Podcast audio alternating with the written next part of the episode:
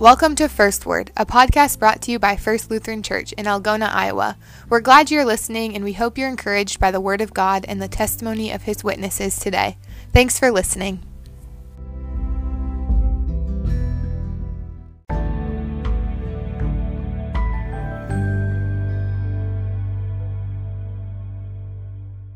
Hi, my name is Marcia Beisch, and I'm going to read from Psalms 130, but I guess I'm supposed to say something about myself first. I've been a member of First Lutheran for all my life, and I kind of chuckle because I listen to the young girls give their podcast, and their all their life is a lot shorter than my long all my life. Um, but I was baptized at First Lutheran when I was six weeks old, and in those days, your first outing was when you were baptized. And quite a few years ago, I taught confirmation for 20 plus years. Um, so the youth is what my passion. But I'm going to read today from Psalms 130, and that's that's called a repentance psalm. Out of the depths I cry to you, O Lord. O Lord, hear my voice. Let your ears be attentive to my cry for mercy. If you, O Lord, kept a record of sins, O Lord, who could stand? But with you there is forgiveness, and therefore you are feared. I wait for the Lord, my soul waits, and in his word I put my hope.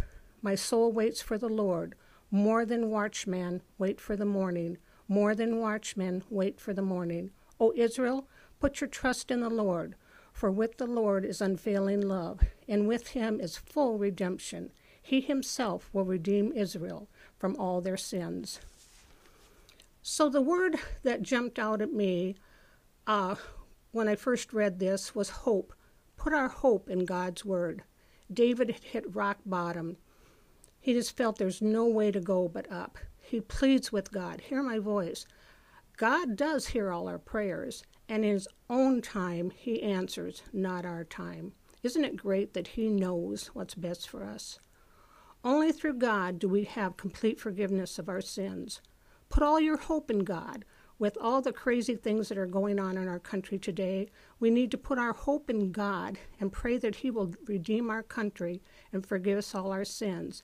Just as God redeemed Israel, we have the hope of redemption through Jesus, who died on the cross for our sins.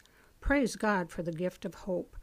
I think the song, Because He Lives, I Can Face Tomorrow. That's true hope.